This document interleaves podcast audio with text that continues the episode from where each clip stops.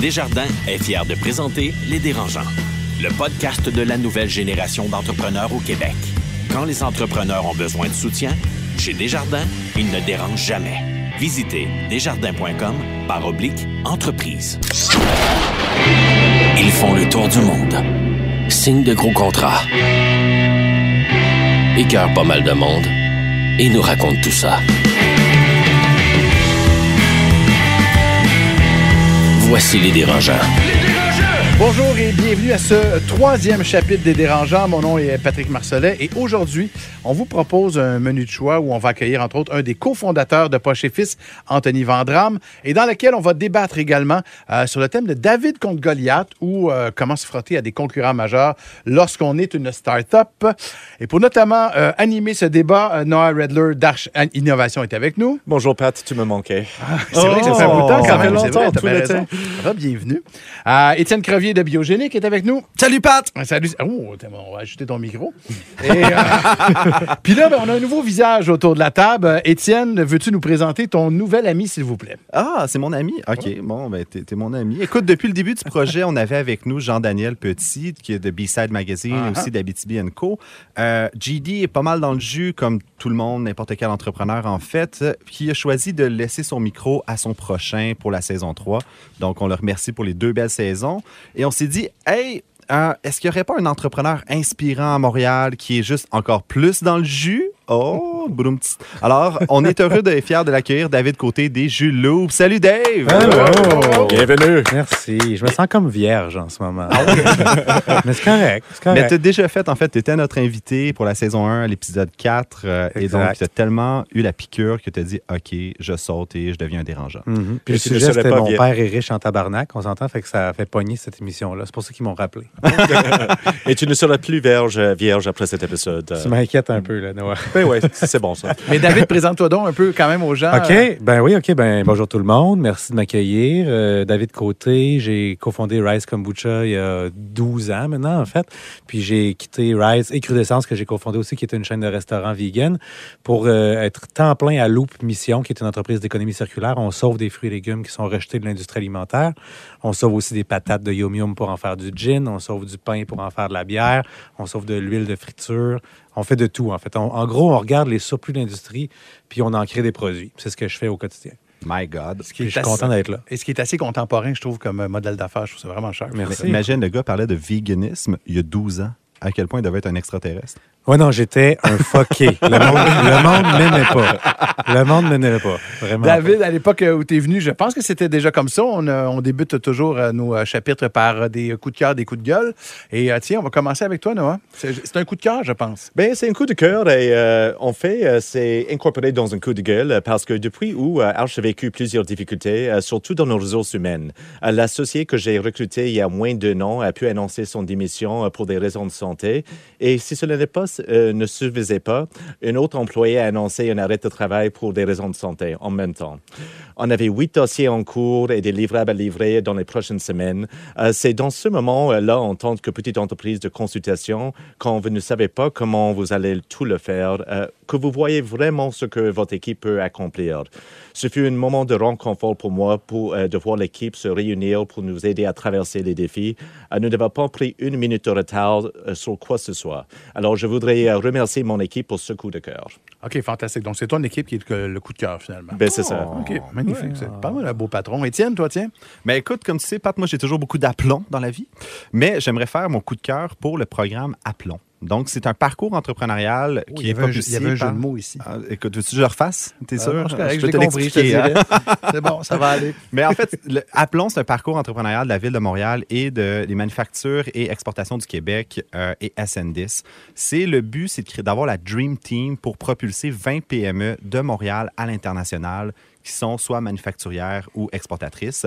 Et donc, euh, j'aimerais inviter les auditeurs qui pensent qu'ils pourraient fitter dans le, le programme à appliquer à plomb.ca. Ils ont jusqu'au 21 novembre pour lancer leur candidature. Fantastique. Merci beaucoup. C'est un de David, ces programmes qu'il faut avoir euh, 35 ans et moins? Non, je pense qu'on est capable d'être accepté. moi, ça veut dire. David, est-ce que tu débutes euh, de collaboration avec nous autres avec un coup de cœur ou un coup de Oui, gueule? un coup de cœur. Ben oui, il faut commencer doux quand même. Moi, j'ai eu mon coup de cœur hier matin dans l'auto. J'ai ouvert la radio, puis c'était Paul Arcan. T'es pas en Bixi? Non, non, non, j'étais dans les Laurentides, là, j'étais loin. oui, j'avais une bonne raison. Puis, j'ai, j'en revenais pas. Moi, il y a 12 ans, je me battais pour juste, juste le terme gaz à effet de serre, le GES. Les gens pensaient, quand j'en parlais, les gens savaient pas c'était quoi. Puis, on parlait de la viande rouge hier, puis on parlait de la réduction de la viande rouge, puis il y avait un débat là-dessus. Puis, les trois animateurs de radio, puis on s'entend quand tu es un anim- animateur de radio, il faut que tu sois sceptique, puis souvent, tu remets en question certaines idé- idéologies.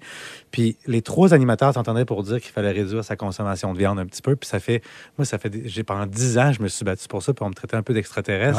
Puis là, ça y est, tout le, le conscient collectif a changé, j'ai eu des frissons sous mes bras, puis j'ai eu un, un coup de cœur pour le conscient collectif en général. Mais en même temps, il vient d'y avoir des études comme quoi finalement la viande peut-être serait pas Oui, mais si justement, dommageable. c'était exactement là-dessus. C'était l'étude du scientifique qui est sortie en Ouais. Nouvelle-Écosse. Puis tout le monde s'entendait à la radio pour dire que l'étude valait pas grand-chose, en fait. Puis que pour, pour vrai, si tu réduis ta consommation, c'est sûr que tu as moins d'impact environnemental. Ouais, Patrick, retourne chez vous, là. Non, non, tu sauras que, que- tu sauras que ma fille est végétarienne puis qu'elle m'influence en masse. Oh! Oui, quand même. À Tu vas 14 ans, c'est pas si pire. Hey, Étienne.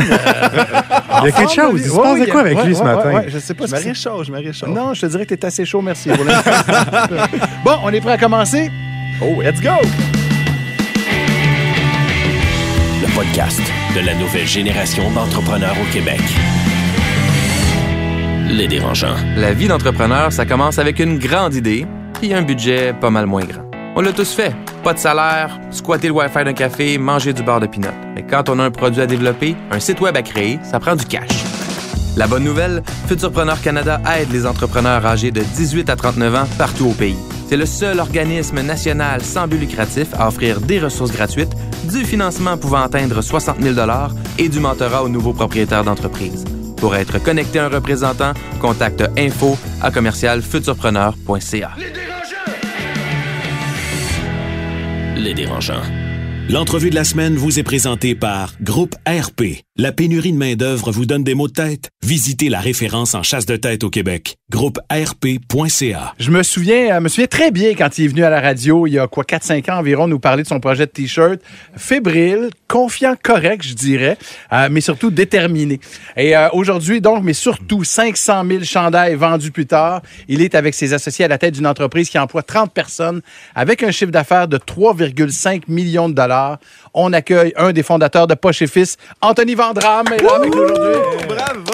Regarde, première des choses, c'est même pas une question, Anthony. Bravo. C'est, Ben, merci, c'est- merci c'est- beaucoup. c'est- c'est quand Fait que l'entrevue est finie maintenant. Exact. Merci d'être venu. non, mais euh, c'est quoi la différence avec le gars plein de rêves, euh, mais un petit peu insécure que j'avais rencontré, puis celui qui est devant moi aujourd'hui? Euh, bon, déjà 5 ans. hein. Fait que, au début, euh, c'est sûr qu'on se lançait dans cette aventure-là. Fait que je pense que c'était- de l'inconnu. Fait que c'était à tous les jours de quoi de nouveau qu'on apprenait. Euh, fait que oui, c'était quand même stressant. Même juste le fait d'avoir une entrevue radio ou de, de pouvoir parler de notre, de notre histoire, c'était c'était challengeant, c'était stressant, c'est de l'inconnu. Aujourd'hui, ben on, on a, on a appris, on a appris sur le tas, on s'est entouré, on a fait des bons coups, d'autres moins bons. Puis je pense que c'est ça qui a, qui a bâti un peu euh, l'entreprise puis notre confiance. Puis quand est-ce que le choix de la moustache est venu dans l'équation? La moustache, c'est un, ch- un choix euh, stratégique, en fait. Ah, OK, ça veut tout dire. hein, est exact. d'accord. C'est ça. C'est bon. Le brand est là. Ouais. Le brand est là. Mais tu l'avais avant Kevin de OD ou après Kevin de OD? ouais. Ben, je pense que c'est moi qui l'ai influencé. Il sait pas, là. Ah, mais, ouais. Écoute, euh, moi, j'ai une question pour toi, Anthony, pour de- d'entrée de jeu. tu as été un joueur des Carabins à l'université, tu as parti pas chez Fils alors que tu étais au HEC. Puis, ultimement, l'histoire est quand même assez organique de comment vous avez lancé le, le- le brand. Est-ce qu'il y a beaucoup de similitudes entre avoir une équipe de football autour de toi puis l'équipe d'une start-up euh, aujourd'hui? Ouais, ben, définitivement. En fait, euh, j'aime ça faire des parallèles. Euh, dans le fond, au, au foot, on a tout notre rôle. Tu sais, les joueurs de ligne. euh, Puis toi, c'est quoi ta position? moi, j'étais re- j'étais receveur de passe. Ah, OK. Je vais faire comme si je sais c'est quoi. Ouais. Mais dans le fond, le truc, c'est souvent euh, les mots receveur de passe.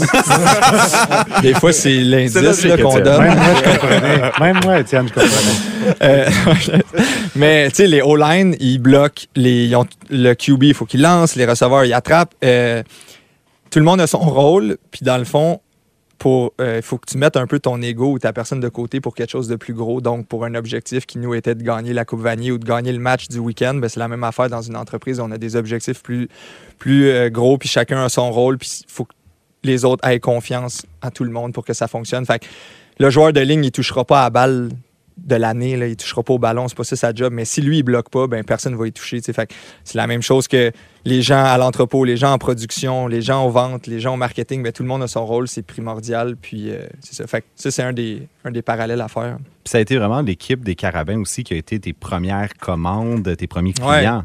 Ben oui, exactement. Fait que moi, ça a commencé un peu dans le vestiaire. Euh, euh, c'était eux, mes amis proches, c'était eux que je côtoyais plus que 30 heures par semaine. Fait que.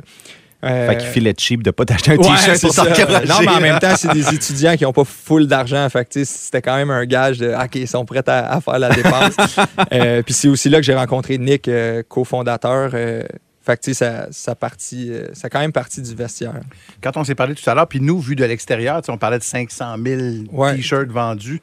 Euh, ça a l'air d'une success story incroyable. tu sais. Et tout à l'heure, tu me disais, Hey, c'est, ouais, depuis 5 ans, c'est, des montagnes russes. Ouais. Des hauts, des bas. tu sais. Des bas, ouais.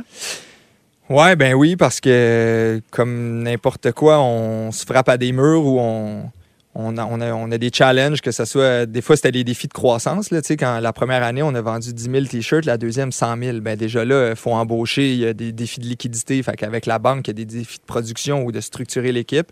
Puis après, ben tu lances des trucs, tu essaies des nouvelles affaires, puis il y a des. On a lancé plusieurs produits. Certains ont marché, d'autres non. Fait que tu, tu te frappes un peu euh, à cette réalité-là. Euh, c'est toujours de retourner à, à table à dessin puis d'essayer d'apprendre de tes erreurs. Mais, euh, mais oui, je pense que dans n'importe quelle histoire d'entreprise, tu atteins des plateaux puis, puis tu apprends à chaque fois. Fait que, fait ouais, c'est un, un bumpy ride un peu. Vous, votre brand, votre toute Mhm. votre affaire, c'est de mettre des poches sur des Exact. chandails. T'as pas l'impression que la mode, à un moment donné, va dropper puis il va falloir que vous fassiez autre chose? Ben, on n'est pas à l'abri de ça, c'est ça. C'est une super bonne question. Je pense que ça fait cinq ans aussi qu'on se fait dire ça, puis que nous-mêmes, on se le dit, tu sais, qu'est-ce qu'on va faire. Euh, encore une fois, les chiffres mentent pas. On continue à en vendre. On en vend plus en ligne maintenant qu'on en vendait avant. C'est beaucoup plus l'essence de la marque qu'on vend avant, avant le produit. Puis cette essence-là, y a-t-il une mission derrière, mettons, en une phrase? Là, Ouais. quoi? Ben, en- en- on l'a défini en anglais, puis on veut la, on veut la traduire, évidemment, là, mais c'est un processus qu'on a fait accompagné d'une personne anglophone. C'est euh, to create joyful human connection. Aussi, moi, j'aimerais dire euh, pimenter le quotidien des gens. Fait qu'on veut te faire sourire, on veut te surprendre, on veut te faire rire. Mais je me demande, pour toi, Poche et Fils, est-ce que c'est un projet à long terme? Est-ce que Ouais. tu vois ça plus comme un tremplin vers d'autres choses? Non, non, c'est euh, c'est un projet à long terme. Je suis all-in là-dedans, puis euh, je je suis content de pouvoir compter sur une équipe qui est, qui est all-in aussi, des gens dédiés. Euh, J'ai du fun à le faire. Je suis content, je suis chanceux de pouvoir gagner ma vie avec ça, puis de partager ça avec 30 personnes. Fait c'est long terme, c'est pas, je, je, le vois pas comme un tremplin en ce moment. Alors, mais c'est quoi les facteurs de succès pour vous? Pourquoi est-ce que Poche et Fils deviennent si grands si rapidement? Est-ce Ouais. que c'est parce que tu étais sur le de dragon? Est-ce que. Ben, c'est sûr que ça l'a aidé. En fait, au début, on y allait avec des, des stratégies qui coûtaient pas vraiment cher. Fait qu'on en- on donnait des chandails à beaucoup d'humoristes de la relève. On a un ton ludique puis humoristique. Fait qu'on donnait des chandails à, à ces personnes-là. Ils nous invitaient sur les shows de radio. Euh, on a rencontré Philippe Bond. Il nous a vraiment aidé. Jay du Temple aussi. Après, c'est sûr que le passage au dragon, ça a été gros. Euh, euh, c'est vu par un million de personnes. Fait que, Ben, c'est ça. c'est- en une journée, en quatre heures, on a fait un mois de vente après, après le passage à l'émission. Ça l'a quand même donné un bon tremplin. Anthony, quand je vous avais vu il y a 5 ans sur Ferrari, vous étiez, euh, bon, toi puis deux chums, je Ouais, pense, ouais, deux Nick chums. et Alex, exact. Euh, cinq ans plus tard, les affaires, euh, c'est-tu tough de garder ses amis dans ce temps-là? Oh, bonne question. les, les amis en affaires? Ouais. Ben, je, je connais pas euh, l'histoire. ouais, Êtes-vous ouais. encore ensemble? Je sais même pas, je Euh, t'avoue. Ben là, euh, disons, euh, récemment, euh, Alex n'est plus dans, dans l'actionnariat, mais ça, euh, c'est, euh, ça s'est fait euh, par la force des choses. À Manon, on est trois euh, amis qui partent ça, trois ont plutôt un profil d'entrepreneur généraliste, on veut, puis plus on grossit, plus il faut avoir des rôles spécifiques. euh, avec des besoins différents au stade de l'entreprise.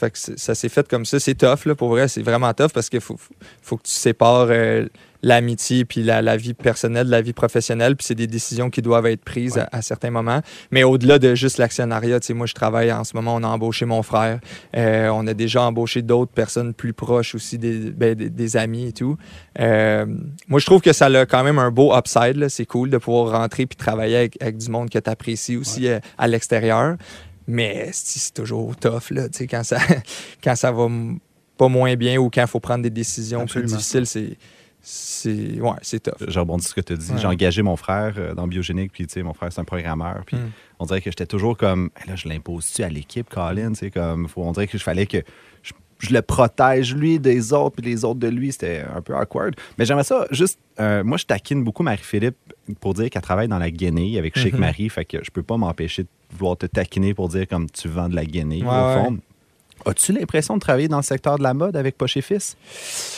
Ben oui, c'est clair parce que dans le fond, on vend du vêtement. Puis je pense que c'est ça fait longtemps que le. Puis t'engages des stagiaires du cégep Marie-Victorin qui font leur technique en mode? Ou... Ouais, ben la majorité des couturiers et couturières dans l'équipe. euh, parce que dans le fond, nous, on, on coud les poches à Montréal à notre atelier euh, de couture. Fait qu'on emploie entre 6 et 12 couturiers et couturières, tout dépendant le moment de l'année. Mais eux, ils graduent beaucoup de. ou sont étudiants ou gradués des écoles de mode où ils apprennent à non seulement à confectionner des du poches. vêtement, mais ouais.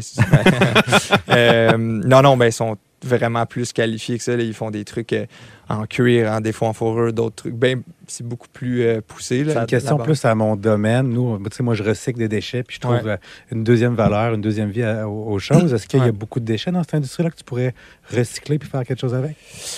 Euh, bon, ben évidemment que l'industrie du vêtement, c'est pas la plus écolo euh, qui existe. Euh, les, les progrès qu'on est capable de faire, c'est dans le choix des fibres, c'est dans le où on, où on s'approvisionne. Mais au niveau de- du recyclage, c'est d'essayer de c'est plus peut-être d'essayer d'éliminer le, le surpackaging. Fait que, quand les, les t-shirts arrivent, ils sont tous dans des sacs individuels ou non. Fait que nous, c'est des, des exigences qu'on qu'on demande puis qu'on travaille avec nos fournisseurs pour que ce soit le plus simple possible. Il y avait été question, Anthony, à un moment donné, que euh, vous ayez vous établir en France. ou en tout Ouais, cas, ouais, exact. Oui, non, c'est sur Euh, le non, mais regarde, c'est un autre apprentissage. euh, puis on avait quand même euh, investi des sommes considérables là-dedans. Je pense que c'était loin des yeux, loin du cœur. Je pense qu'il aurait fallu encore mettre plus d'argent dans le fond si c'était pas d'y aller, à, mo- fallait pas y aller à moitié. Je pense qu'après, on a, on a appris, on va essayer de sécuriser ici, d'être bon ici, euh, de confirmer le modèle avant de pouvoir euh, euh, s'étendre ou qu'on va-tu avoir un Poche et Fils? hein? Euh, ouais, on veut. C'est dans les plans d'ici 2021 de, de, de percer le marché euh, Plus anglophone. Canada, ouais, anglo, que ce soit au Canada ou aux États-Unis, avec sans doute une autre stratégie, une, une approche quand même hyper locale avec les références cul- culturelles de chaque endroit, comme on fait au Québec. Mais clairement qu'il va falloir s'entourer des bonnes personnes parce qu'on va être trois coups en arrière si on essaie de le faire nous-mêmes. euh, Mais de comment Montréal. que, comment est-ce que tu protèges ton, euh, ton brand quand tu vas à l'international? Quand tu es à Montréal, tout le monde te Ouais. connaît, dit, regarde, je ne peux pas concurrer Mhm. avec Anthony, mais n'importe qui peut mettre une Ailleurs. poche sur un T-shirt et Ouais. dire que euh, je suis poche et crew et voilà. Ouais, ouais. non, t'as raison. Euh, c'est difficile. Je pense que ça reste d'être- d'être. euh, de toujours être clever au niveau des idées. Mais tu sais, même ici, on a de la compétition. euh, on, on vend chez Simon. Simon vend aussi des t-shirts à poche. euh, Puis c'est un de nos partenaires d'affaires. Euh, Il y a d'autres marques aussi qui en, qui en font. En fait, nous, on, c'est ça. Fait que c'est- la compétition est la même quand même ici, je pense. Peut-être qu'on on- jouit d'une d'une notoriété qui nous aide, mais euh, c'est ça. Qu'ailleurs, ça va être d'essayer d'al- d'aller chercher les, les bonnes réf- les bons référents culturels puis de s'associer aux bonnes personnes. C'est quoi les trucs que tu que as pour toujours rester connecté aux besoins de tes clients, puis toujours trouver, les, les- comme tu dis, le trois coups en avance au lieu des trois coups en arrière? Ben je, ben, je dis ça. Je pense qu'on le fait pas encore assez bien. Je pense qu'on met pas encore assez le client au centre de nos décisions. Euh, le poste au service client est hyper important. C'est le premier contact qu'on a avec eux. C'est- C'est aussi de devoir plus aller souvent en boutique, sonder les gens, sonder les gens qui achètent. Euh, des fois, on veut faire des trucs qui nous plaisent, nous. C'est une bonne chose, mais il faut surtout se poser la question, la personne qui achète. Euh, tu, tu disais tout à l'heure, euh, Ouais. David évoquait le, le fait que ça fait quand même, ça, ça dure pas éternellement non Mhm. plus euh, une mode comme celle-là. Tu as évoqué le fait que déjà vous avez commencé à être copié. Mhm. Est-ce que le branding de Poche et Fils va rester des t-shirts? Est-ce que vous allez euh, peut-être aller, je sais Ouais. pas, des robes? Fouille-moi. Ouais.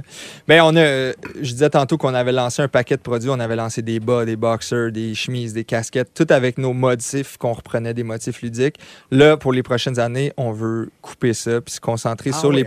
À poche. Mais il y a moyen d'innover là-dedans. Fait que oui, tu as parlé de robe. On a lancé une robe cet été. OK. Euh, fait que c'est comme un t-shirt robe, en fait, qui a été le meilleur vendeur dans, dans ce qu'on a sorti. Euh, ensuite de ça, on a notre manche longue, on, sort des nouvelles couleurs, on va sortir des camisoles à l'été prochain. Fait que je pense qu'il qu'il y a quand même beaucoup de place à innover, que ce soit dans est-ce qu'on rajoute un imprimé en plus de la poche, est-ce qu'on change le- la forme de la poche, est-ce qu'on fait d'autres trucs? Euh, mais se concentrer sur dans quoi on est bon, qui est encore 85-90% de nos ventes. Il y a deux ans, vous avez fait une campagne avec Cozy. On avait Ouais. la même agence Oui, euh, biogénique pas chez Fils. Puis le vidéo avec King Melrose, que j'invite Ouais. tous les auditeurs à aller écouter, qui était vraiment un Ouais. succès de Montréal campagne, en poche. Montréal en poche. Euh, c'est quoi la prochaine stratégie? Puis en même temps, comment c'est venu l'idée de Montréal en poche? Euh, C'était quoi la prémisse derrière ça? Euh, ben, en fait, on, on trouvait que le sentiment d'appartenance des quartiers à Montréal était vraiment fort. Fait qu'on s'est dit, on va créer une poche pour chaque quartier. Puis, euh, dans le fond, au-delà de ça, on voulait, avec Potluck, qui est une autre entreprise euh, euh, montréalaise, deux cof- cofondateurs français, qui ont, dans le fond, eux, ils mettent en valeur aussi les, les différents quartiers parce qu'ils font comme des études de marché. Les commerces de proximité. Pour savoir quel commerce va, va s'installer là. Euh, donc, en collaboration ensemble, on a dit, bon, on va mettre les quartiers de l'avant. Rien de mieux qu'une poche pour comme rep ton hood, si on veut. Fait Ça a que ton- pogné? ça a vraiment pogné. Ça a, été, euh, ça, ça a eu des, des centaines de milliers de vues. Euh, ça nous a fait connaître aussi. On a fait le tour des radios après avec ça. Euh, Ouais, fait que vous ouais, avez un peu scoopé avec votre vidéo parce qu'on l'a lancé juste une semaine avant vous Ah autres. ouais, je- Anthony, tu parles ouvertement de tes problèmes passés, tes excès. Tu as une personnalité excessive. ça t'a sûrement peut-être aidé comme entrepreneur.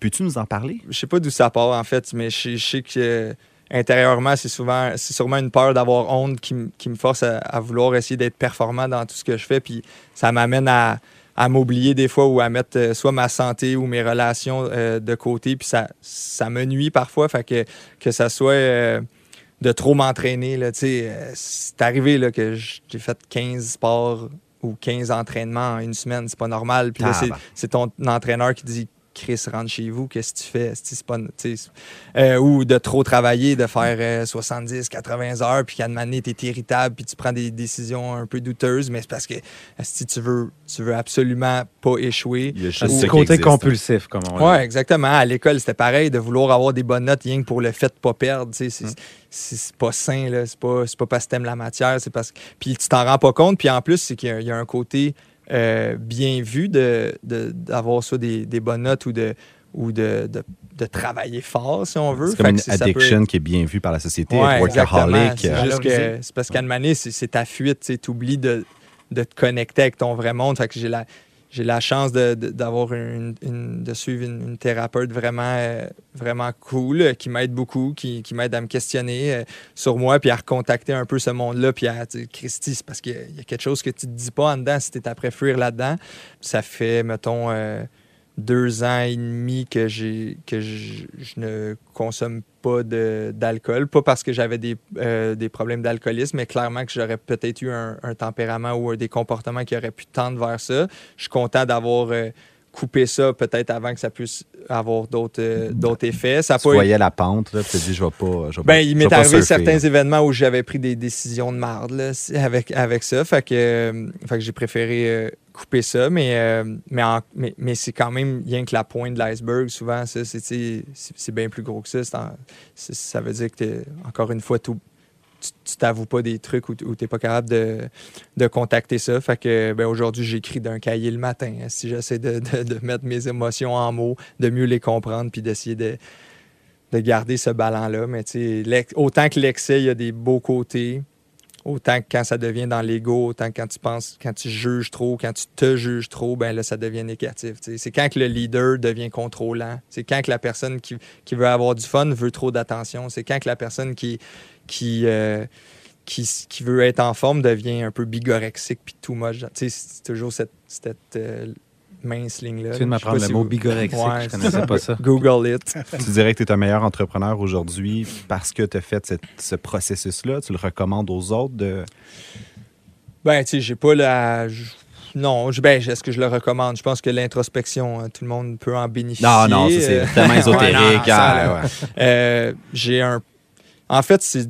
J'ai juste un pur noisetier, fait que. Oh, Non, non, non, mais euh, euh, oui, je pense que je suis ben, peut-être une meilleure personne ou une meilleure version de moi-même. Puis j'essaie d'amener ça aussi à l'équipe, puis leur demander comment ils vont, puis de, de- de- de pousser ça. Mettez-vous, euh, osez vous, vous rendre vulnérable, puis puis de parler de comment vous vous sentiez parce que je pense que c'est important pour, pour la collaboration ensemble. Anthony Vandram, euh, cofondateur donc de Poche et Fils, Yes. tu es venu ici avec moi en studio euh, pour tes premiers T-shirts. Mhm. Tu reviens ce soir pour ton 500 millième. Yes. Euh, Est-ce qu'on s'entend? C'est une promesse que tu vas venir euh, nous... euh, Au million. Tu vas venir nous faire tirer le millionième T-shirt. Ben oui, mais ça, ou euh, le 750 millième. Ça va me Fantastique. faire plaisir.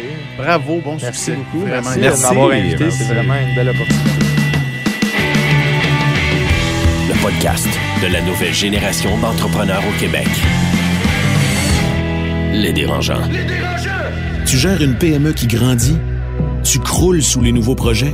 Mais tu sais bien que pour livrer, ça te prendrait des candidats qualifiés. Ça court pas les rues, hein? Tu veux qu'on t'en présente?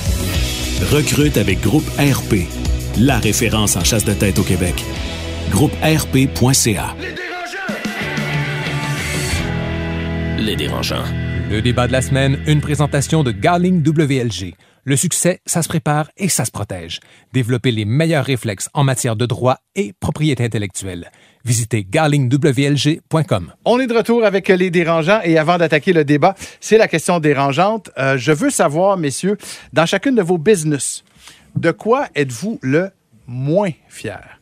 Mais je vais me lancer en premier. Écoute, de quoi je suis le moins fier? Écoute, je pense que ça serait de pas euh, de pas avoir fait confiance assez à mon équipe et me faire confiance en même temps. Je pense que le syndrome de l'imposteur est omniprésent. euh, quand moi j'ai parti biogénique, j'avais 23 ans, puis tout le monde autour de moi avait la vérité infuse, sauf moi, puis sauf mon équipe. Puis c'était vraiment, euh, finalement, on, était à toutes les tendances, les saveurs du mois. Quelqu'un nous disait, OK, allez pas dans le service, euh, développez un device. Puis là, comme, OK, oui, c'est la nouvelle, on fait ça, on fait ça.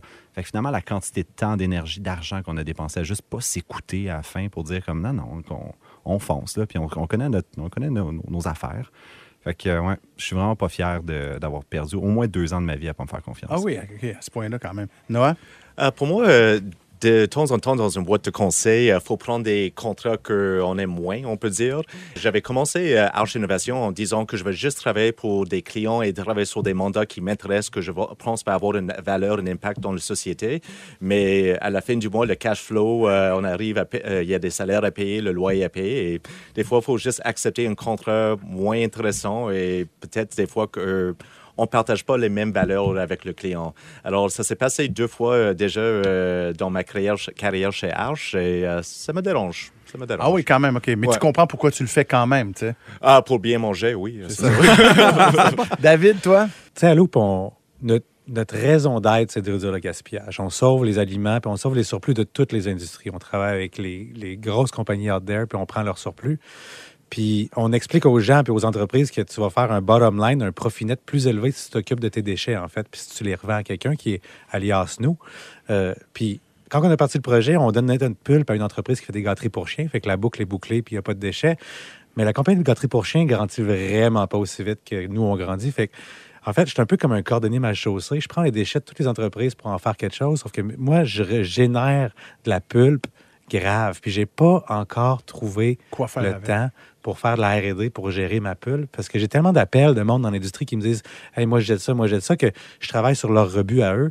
Mais ce qui fait que ma pulpe, à moi, en fait, je l'envoie au compost, puis je pas fier de ça, pas en tout temps. Étienne, tu as évoqué tout à l'heure euh, les débuts, tes débuts euh, avec euh, Biogénique à 23 ans, ce qui nous amène vers le, débat d'aujourd'hui, David contre Goliath. Je suppose que, en tout cas, normalement, quand on débute une start-up, forcément, on est un peu un petit David, on est une petite entreprise et assez régulièrement dans notre champ d'activité, dans notre domaine, il y a déjà des gros joueurs qui sont là.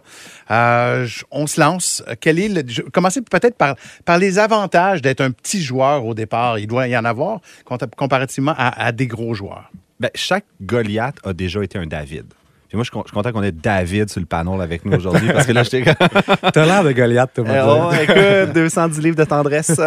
Euh, mais un David, pour moi, c'est imaginez un drone. C'est léger, ça se contrôle assez facilement après un peu de pratique. Euh, ça prend des images, des photos super Instagrammables. C'est sexy devant la visite, mais ça, va déranger les avions de, d'Orval. Euh, on ne sait pas trop comment les gérer, avec quelle loi s'occuper d'eux autres, mais ça brise super facilement. Euh, tout le monde peut s'en acheter un avec un peu d'argent. Fait que, David, ça a plein d'avantages, mais c'est pas un bateau de container qui euh, peut faire face à des tempêtes sur l'océan puis quand même juste arriver indemne.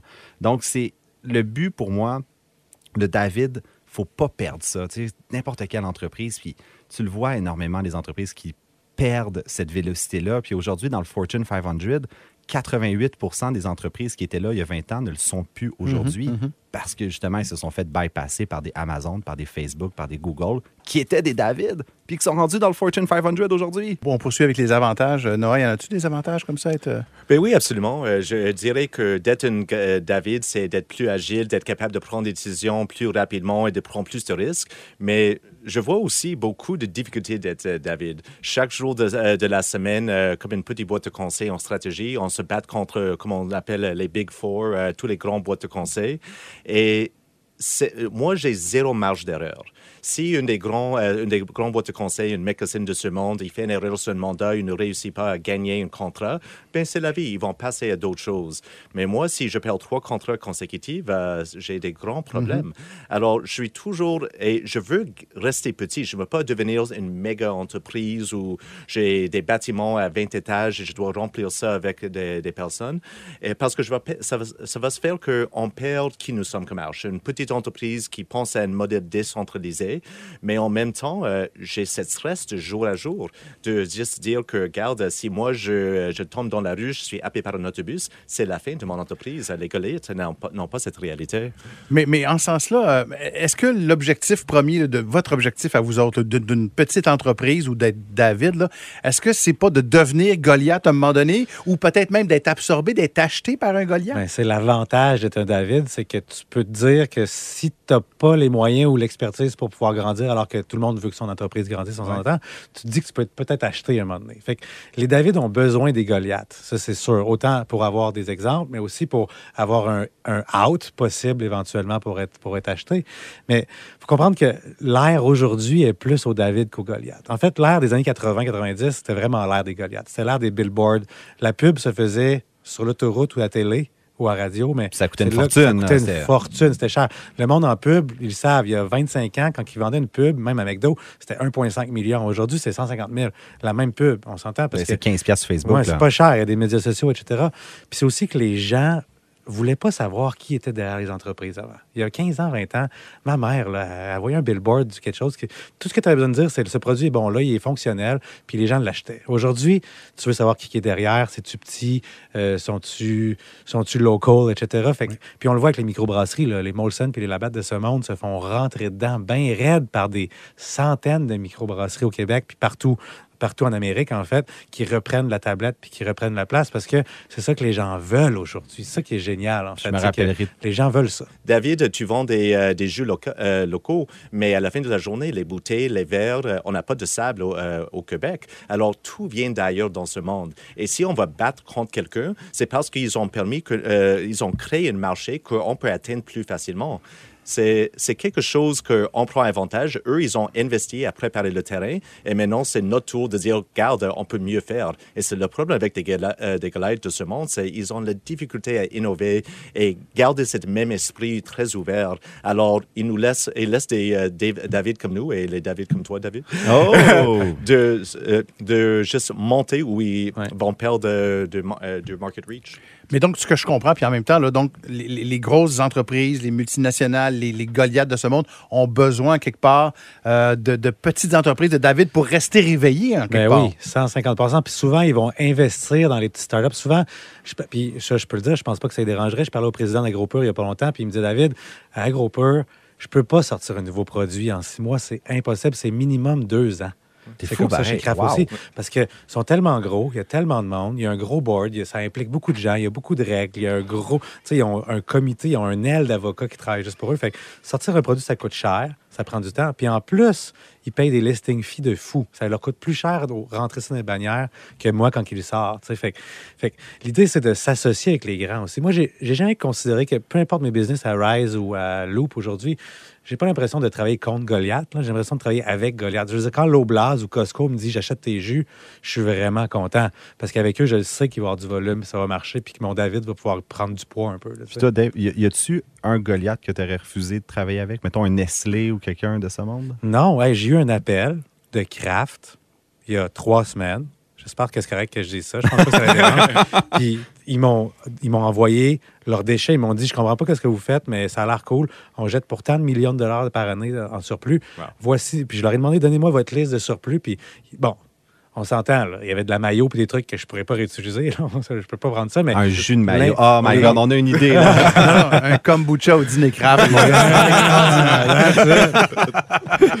Au bon mais on s'entend, je pourrais.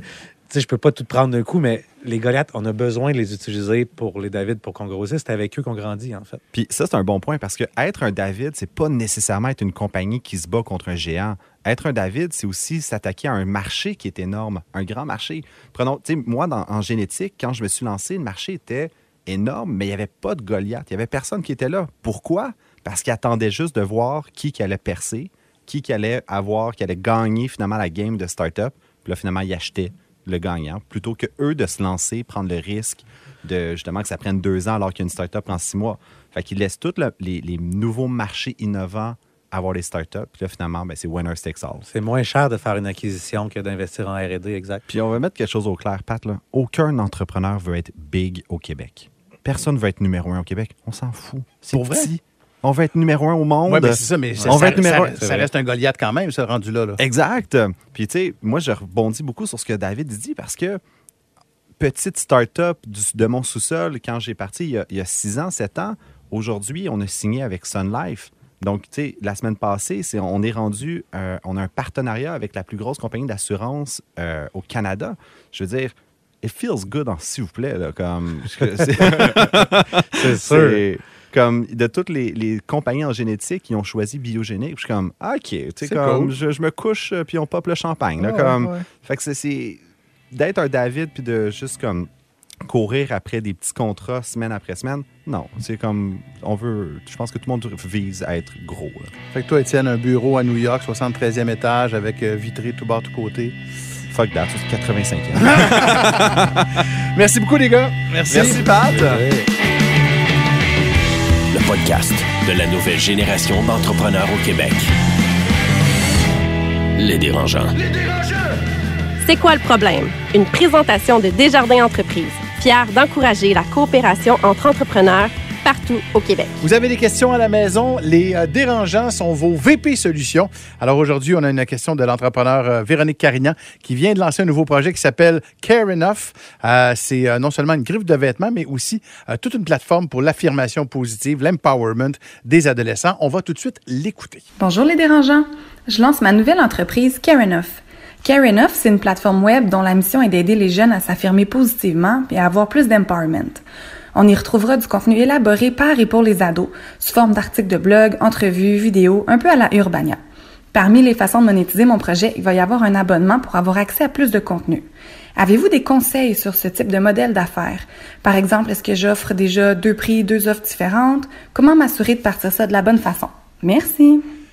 Alors, donc, pouvez-vous répondre à la question de Véronique? Euh, je vous, voilà, déjà, je vous regarde. Qui va le premier? Ben, ça devrait être un modèle d'abonnement que les gens ne voient pas passer sur leur carte de crédit. Fait que finalement, ils l'oublient. Puis non, je fais des blagues. c'est une joke, c'est une joke. Mais honnêtement, moi, tu sais, d'entrée de jeu, c'est trois prix tout le temps. Tu as le prix d'entrée le, de, bas, de base, puis aussi le médium, parce que des gens vont toujours prendre la normale, la moyenne, et finalement, tu as toujours le premium. Donc, tu dois toujours avoir un prix qui va vraiment aller faire ta marge. C'est là que 5% de ta clientèle va prendre le premium, mais au moins, il faut qu'il y ait une option que quelqu'un va prendre ça. Fait que moi, pas deux prix, j'irais vers trois prix d'entrée de jeu, ce qu'on appelle l'effet decoy. Ouais. Je- ben, moi. T'as pas de je- David? Ben, moi, je- en fait, c'est que ça dépend de la mission. Mais de la mission, si je comprends bien, c'est de toucher le plus de jeunes possible puis faire de l'empowerment. Fait que je ferais un prix vraiment pas cher puis je viserais sur le volume. là. Tu sais, le genre de. À la Netflix, Mais c'est parce que tu, oui, mais c'est parce que tu veux toucher le plus de monde possible, en fait. Fait que si t'as trois prix puis t'as des, t'as un prix qui t'apporte plus quelque chose, euh, on dirait que t'as comme moins le droit à l'empowerment. Je sais pas, il y a quelque chose qui. Tu sais, il y a vraiment une mission derrière ce projet-là, on dirait, là, il semble-t-il. C'est la mission avant tout, avant le produit. Fait que je ferais un prix vraiment pas cher pour que ça amène tout le monde, tu sais, puis que ça soit même gratuit les trois premiers mois, là, comme. Il faut, en fait. Noah, as-tu une troisième solution si tu te ranges euh, vers un des deux? Non, complètement l'inverse en fait. Euh, J'haïs les abonnements et j'en ai très peu. Euh, mais peut-être quelque chose euh, vous pouvez faire, vous pouvez faire, c'est de penser à leur faire payer par article qui leur intéresse. Alors de vraiment avoir des unités par, par article et dire moi article A m'intéresse, alors je vais payer 3 dollars. Mais je peux passer, je peux pas, je n'ai pas besoin d'acheter article 2 ou 3. Alors ça leur donne, ça donne plus d'options aux lecteurs et aussi ça vous donne plus d'options, plus de capacité de comprendre c'est quoi le meilleur contenu que vous pouvez mettre en ligne. Donc, d'y aller à l'unité plutôt à l'article, donc plutôt que le whole package. C'est Exactement. vrai L'unité que article Noah a article. quand même un bon point, c'est qu'à l'unité, ça se vend mieux sur les réseaux sociaux. C'est Facebook, tu peux vendre vraiment chaque hit. Véronique, trois solutions. euh, donc, pour toi, Noah, celle de Noah, celle de David et celle d'Étienne. Euh, à toi de choisir celle qui te convient. C'est quoi le problème? Une présentation de Desjardins Entreprises. T'aimerais demander conseil aux dérangeants? Envoie ta question sur lesdérangeants.com barre oblique 911. Bon, ben messieurs, c'est déjà, c'est déjà terminé.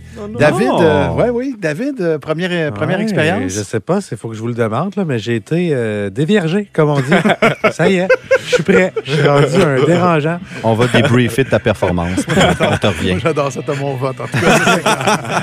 Merci beaucoup à Anthony Vandram de Poche et Fils. On se retrouve dans deux semaines, évidemment, pour un nouvel épisode des Dérangeants. Merci beaucoup, tout le monde. Le podcast de la nouvelle génération d'entrepreneurs au Québec. Les dérangeants. Les dérangeants!